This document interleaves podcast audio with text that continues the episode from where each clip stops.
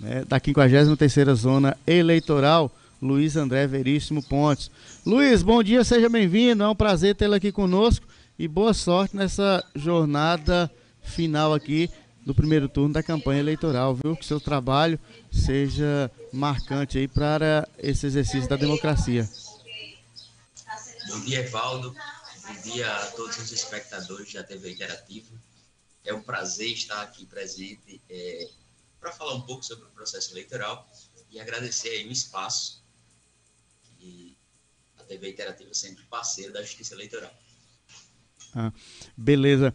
É, vocês já estão nessa reta final. É, é, chega um momento que vocês praticamente esquecem família, amigos. Às vezes não dá tempo nem votar.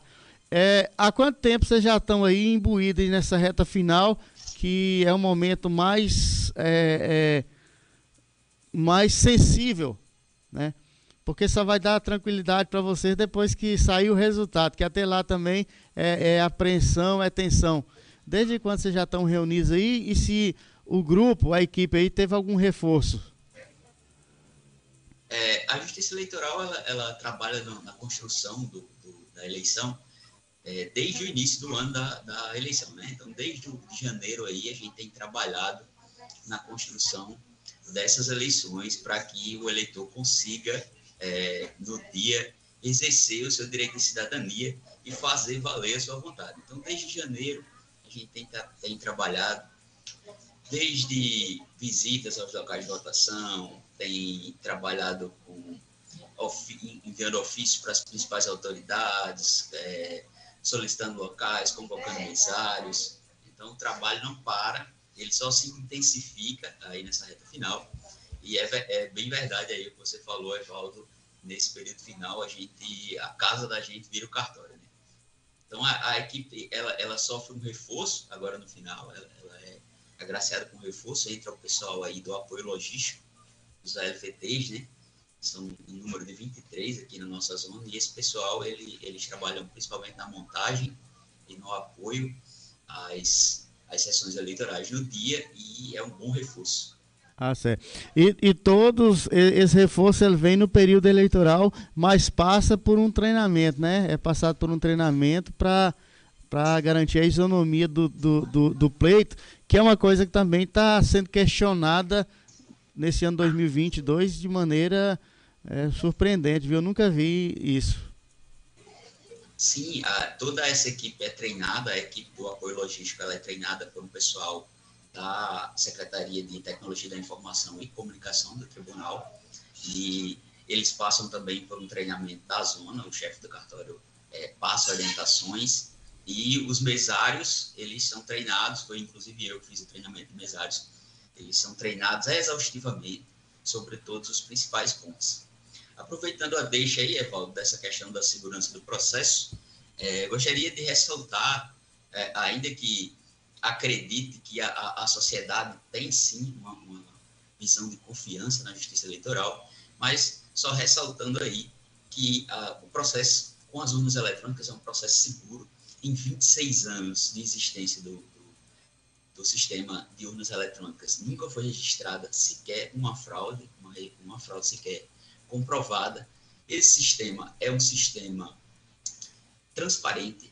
Ele é um sistema transparente porque a sociedade, os partidos políticos, a OAB, o Ministério Público, qualquer pessoa do povo pode é, fiscalizar esse processo. Ele é um processo auditável, todas as pessoas podem fiscalizar. A gente passa por pelo menos, as urnas passam por pelo menos 12 etapas de fiscalização. É, ele é um processo inovador, ele está sempre se reconstruindo, a justiça eleitoral está sempre trabalhando para é, se reinventar e otimizar cada vez mais o processo. E ele é, sobretudo, rápido, né? A gente vê aí nas eleições americanas, por exemplo, são semanas para sair o resultado, né? A gente fica acompanhando na televisão, são semanas para sair o resultado, ao passo em que no Brasil, uma democracia de massa, né? Uma das maiores democracias do mundo, é, a gente já vai dormir sabendo o resultado das urnas. Né? Então, é, segurança do processo eleitoral, confiabilidade, né? e esse alvo aí dos muitos ataques aí sofrido aí pelo equipamento aí da urna eletrônica. Então descarta todos esses é, essas afirmações negativas, contraditórias que vem sido propagada aí de vez em quando, né? De vez em quando não, direto, né?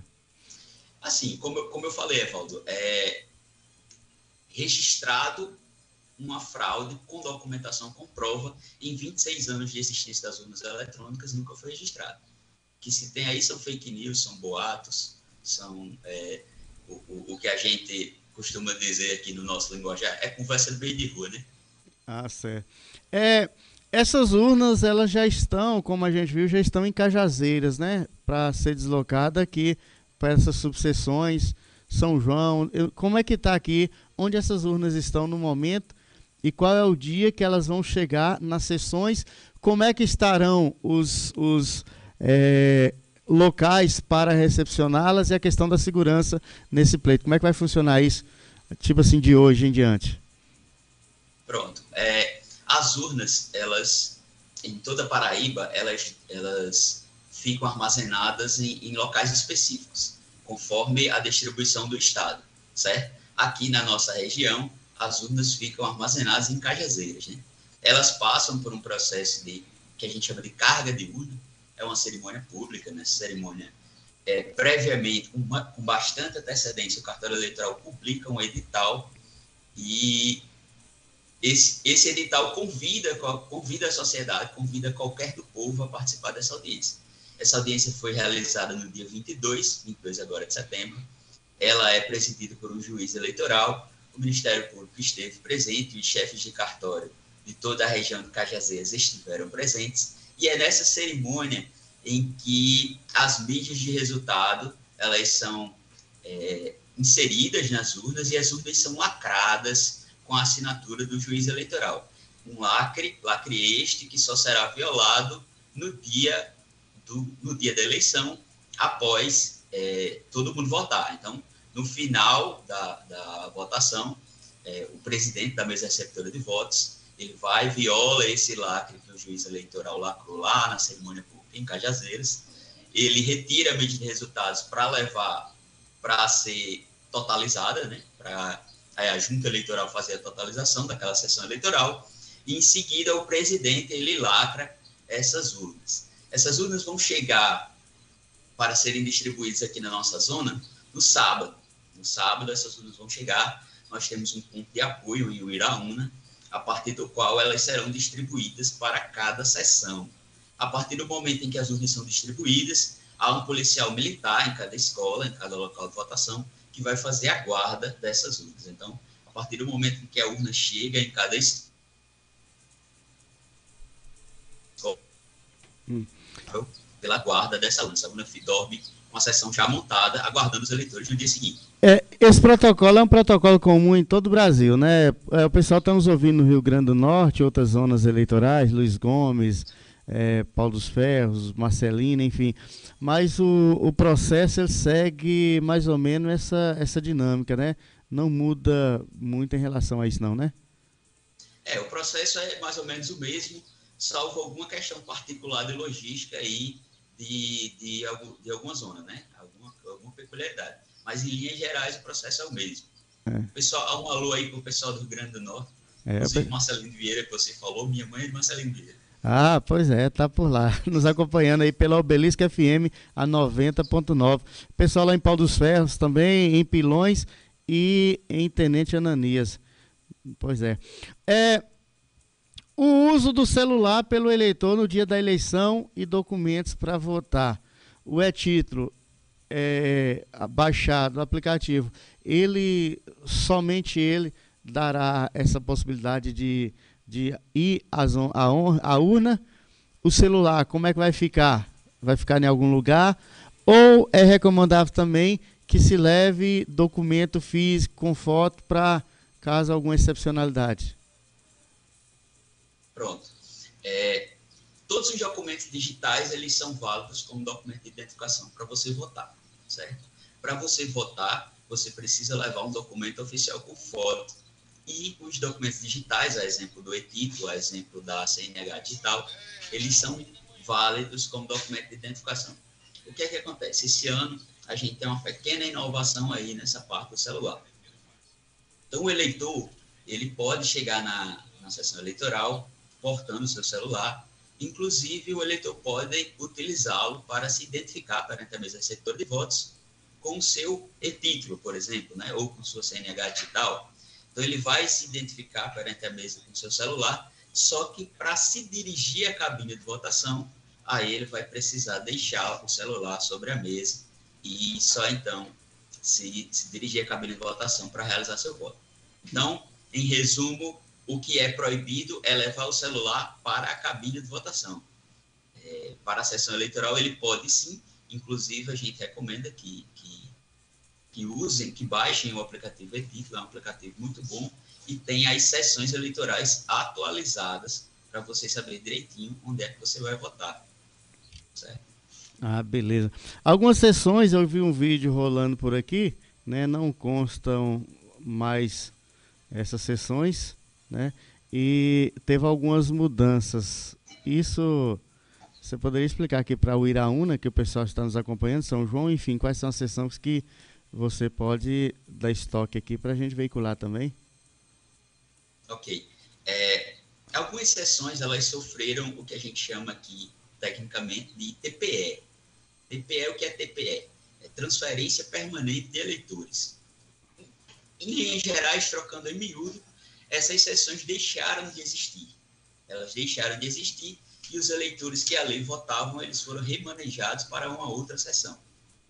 Então, é, o vídeo que, inclusive, foi o que fiz ontem, a gente divulgou esses vídeos, é, trata justamente dessa, dessa questão. Se for o caso, eu posso, inclusive, passar a lista das sessões que passaram por esse processo de transferência permanente de eleitores. É, você pode me enviar o vídeo que a gente já vai veicular por aqui. Eu já tinha visto aqui, Alice já vai pegar ele aqui também para a gente já dar, dar esse reforço nisso aí.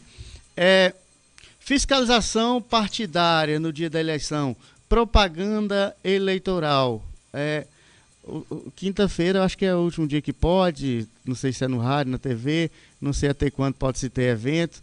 Né? Como é que está e como é que tá essas fiscalizações, tanto para o dia como para essa reta? Ou vão, vão aguardar as denúncias? É, a, a, a Justiça Eleitoral tem um poder de polícia é, das eleições, então é possível sim que a gente fiscalize algum evento ou alguma irregularidade na propaganda. Então é bom você, político, você é, que apoia um político aí ficar, ficar de olho aí, porque a Justiça Eleitoral pode sim fiscalizar, é, pode determinar a remoção, por exemplo, de uma propaganda irregular. O último dia, de fato, é quinta-feira. Né? E só fazer um parênteses aí, Evaldo, nessa questão das transferências permanentes de eleitores. É, algumas, alguns locais de votação também deixaram de existir, não só sessões deixaram de existir, como alguns locais de votação também deixaram de existir. É, por exemplo, em Uiraúna, nós temos a, a creche Manchota, o estadual e o Inesp, né, o Inesp é a Faculdade de Manuel, é, esses três locais de votação eles deixaram de existir e os eleitores que ali votavam, eles foram, é, vão votar agora no Benevenuto, na Escola Benevenuto Mariana. É, já em Veirópolis, a creche Tia Mariquinha, ela deixou de existir como local de votação e os eleitores foram remanejados para Agripino Fernandes, para a escola Agripino Fernandes. Em Poço Dantas, a Rosa Dias deixou de existir como local de votação e os eleitores que votavam na Rosa Dias vão, vão votar na creche Mãe Teté. Já em Joca Claudino, houve uma mudança na, no local de votação de Fazenda Nova. Quem votava em Fazenda Nova vai votar na sede do município, no local onde funciona, onde estava funcionando o postinho. Só conhece como local onde estava funcionando o postinho. Ah, beleza, tranquilo. As fiscalizações e a propaganda. As fiscalizações vão, vão ter, né? No dia, como é que vai funcionar? Vai ter os veículos aí que já foram é, convocados pela justiça com juiz, promotor, com oficiais aí rodando aí, a polícia militar, enfim, vai ter tudo isso normalmente? É, a fiscalização do, do, processo eleitoral, ela, ela ocorre é, no nível da zona, o juiz eleitoral, a promotora eleitoral é, vão estar visitando os locais de votação, fazendo aí esse, esse poder de polícia. Teremos é, pessoas do cartório também, que tem portaria de, de, fiscal de propaganda, que estarão visitando os locais, para gente se está tudo ok. A polícia militar, ela fica a 200 metros, da, a 100 metros da sessão eleitoral, desculpe, é, de maneira que, se, se for o caso, ela vai ser acionada para resolver algum problema dentro do local de votação. É, no, dentro da escola, dentro do prédio, há o trabalho dos administradores de prédio, eles vão, vão trabalhar aí na contenção de uma eventual propaganda irregular dentro do local de votação, e dentro da sessão eleitoral, o, a maior autoridade e o exercente do poder de polícia é o presidente da mesa receptora. Lembrando ainda que tem o trabalho dos fiscais de partido. Os fiscais de partido, em número de dois por partido barra coligação, eles podem atuar na fiscalização do pleito é, dentro da sessão, não os dois de uma vez só, é, um por vez, e esse, esse trabalho pode, o, fiscal pode impugnar, por exemplo, a identidade de um eleitor, ou o fiscal pode trabalhar na fiscalização do próprio processo em si, desde que isso não atrapalhe o andamento da mesa receptora de votos e desde que esse fiscal não faça propaganda, não se identifique com o partido que ele representa ali. Certo? Além disso, os candidatos são, são fiscais naturais né, do processo eleitoral e qualquer do povo, se detectar alguma irregularidade, pode fazer alguma reclamação aí, seja o administrador de prédio, seja o mesário, seja a qualquer servidor da justiça eleitoral ou mesmo ao juiz eleitoral. Ah, certo. Transporte de eleitores. Não, não, não pode nem dar uma carona? é, no dia da eleição, é, somente os veículos que estejam identificados com o, a plaquinha lá da Justiça Eleitoral estão autorizados a fazer transporte de eleitores. Familiares, por exemplo, uma esposa, um, um vizinho, por exemplo. O familiar é, já dá na loja, mas assim, o cara vai para votação, vai para sessão. O vizinho pede uma carona, alguma coisa. Isso pode se configurar um transporte regular? A depender do caso concreto, isso pode sim se configurar como um transporte regular. Ficar atento aí a essa questão das caronas. Sobretudo para a questão das provas, né? Você vai dizer, ah, meu vizinho, mas aí o camarada que está fazendo transporte irregular também vai alegar isso, né? Então, vai no mínimo, no mínimo, é, é, estar sujeito a uma condução aí para prestar esclarecimento sobre esse transporte. Então, indico que não faça, que deixe a cargo a Justiça Eleitoral ela requisita veículos é, dos órgãos públicos e para fazer esse transporte. Então, quem precisa, quem precisa, o eleitor da zona rural vai ter aí o, o veículo identificado com a plaquinha da Justiça Eleitoral, que é fiscalizado por cada partido e que é este sim que está autorizado a fazer o transporte de eleitores. Beleza. Luiz, a gente já tem já já propaganda eleitoral gratuita, mais uma pergunta que não poderia deixar. 17 horas fecha as sessões do local de votação. Se o povo estiver na fila, é garantido esse direito a ele ou mudou alguma coisa?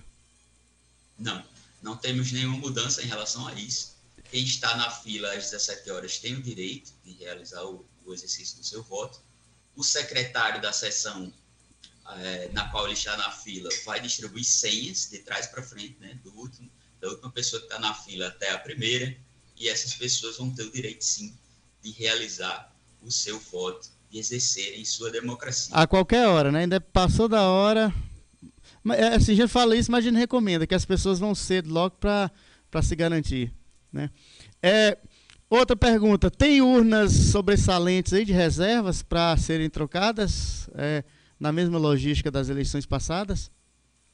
Sim, a Justiça Eleitoral trabalha sempre com uma possibilidade de haver algum um percentual ainda que pequeno de urnas darem algum defeito e a gente tem sim disponível uma reserva.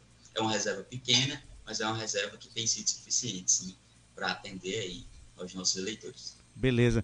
Luiz, agradecer a você, Luiz André Veríssimo Pontes, né, analista, jurídico, analista judiciário da 53ª Zona Eleitoral. Agradecer ao amigo Valmir, que sempre está à nossa disposição.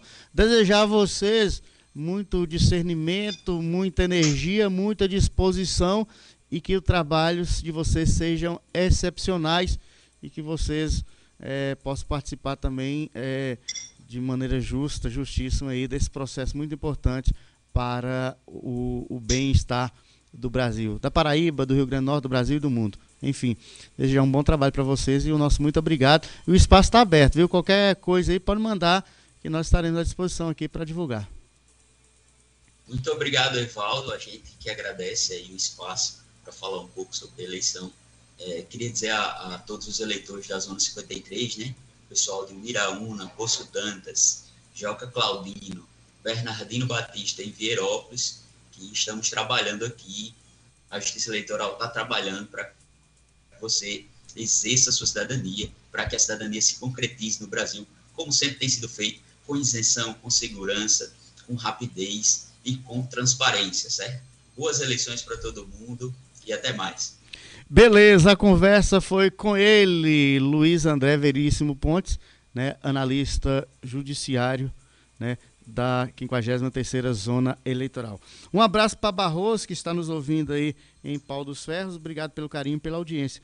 Sem tempo para mais nada, bom, para mais nada, bom dia a todos, bom final de tarde. Final de mais um Linha de Frente na TV e no rádio. Amanhã voltaremos no mesmo local e horário, se o Criador assim nos permitir. Continue conosco tvinterativa.net, onde você estiver.